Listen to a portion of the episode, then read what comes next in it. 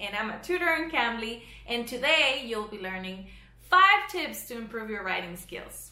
Tip number one determine your purpose, your audience, and tone. Ask yourself questions such as why, who, what. These questions are part of the pre writing process.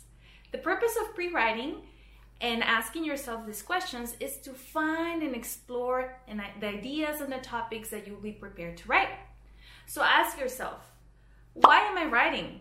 This will determine your purpose to entertain, to inform, to request something. To whom am I writing? This will determine your audience. Am I writing to my teacher, to my family and friends, my boss or customer? The tone or attitude of your writing, whether formal and professional or informal and friendly, will depend completely on your audience. And now we've come to the last question Why am I writing? This question pretty much summarizes the ones before. For example, what am I writing? A play. Why am I writing it? To entertain. To whom am I writing? My high school classmates. It should be fun. This leads us to the next tip. Number two, create an outline. When you write, you need to organize your thoughts and ideas in an order that makes sense.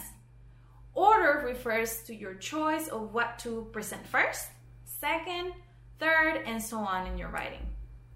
The order you pick is closely related to your purpose, which we have already discussed.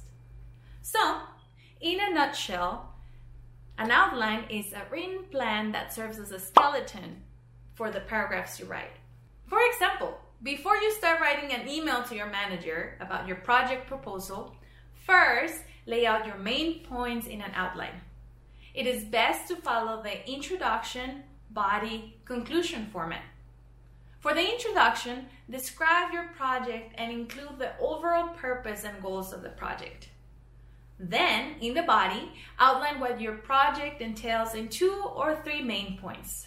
Finally, in the conclusion, encourage your manager to consider your proposal and emphasize the benefits of your project.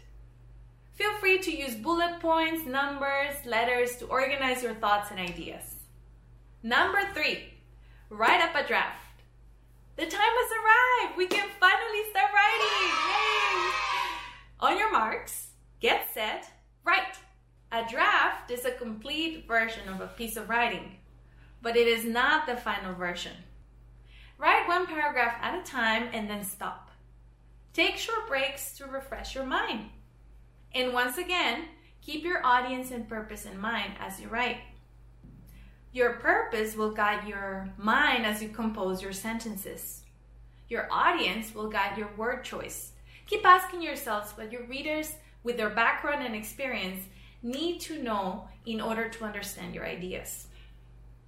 If your purpose is to persuade, for example, you will present your facts and details in the most logical and convincing way you can. If you get writer's block and you don't know what to write next, refer back to your outline or move on to a different paragraph and return to that one later. Number four, Consult online resources such as a dictionary or a thesaurus. Using online resources can help you to find the right words to say, making your writing more colorful, more interesting, and ensure you are using proper grammar. For example, say you're writing an email to your colleague. Your presentation was good. While that can be encouraging, good is a very vague adjective. You can search good in an online thesaurus and find synonyms such as interesting, motivating, insightful, or thought provoking. This can help you to be more descriptive. So, using online tools will enhance your writing, and then what you write will be not just good, but excellent, extraordinary, exceptional. Number five, proofread. Don't think it's over once you finish your draft. We all make mistakes when writing. So it is extremely important to review and revise your writing, whether it's an email, an essay, or a text message. There are two steps to proofreading. Number one, revising. When you revise, you take a second look at the ideas you wrote down. You might add, cut, move, or change information in order to make your ideas clearer, more accurate, more interesting, or more convincing. Number two, editing. When you edit, you take a second look at how you express your ideas. You add or change the words that you use. You fix any problems in grammar, punctuation, or sentence structure. You improve your writing style, and ultimately, you transform your writing into something that you're proud of. And finally, after revising and editing, read it aloud to yourself. How does it sound? Does it have the correct tone? Will it reach its audience? Does it accomplish its purpose? Here's a bonus tip. Ask a close colleague or classmate to read over what you've written and provide you with feedback. Sometimes another person can give us a fresh perspective or identify mistakes. So, next time you need to write, keep in mind these five tips. Number one, determine your purpose, audience, and tone. Number two, create an outline. Number three, write up a draft.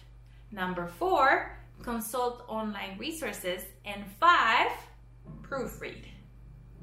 If you follow these tips, I can assure you, you will be writing for success. For those who aren't familiar with Cambly, Cambly gives you instant access to friendly native English speakers like me, so you can learn how to speak English in the real world. You can take English classes anywhere, anytime, right from your phone or computer. Schedule your next class with me using the link below.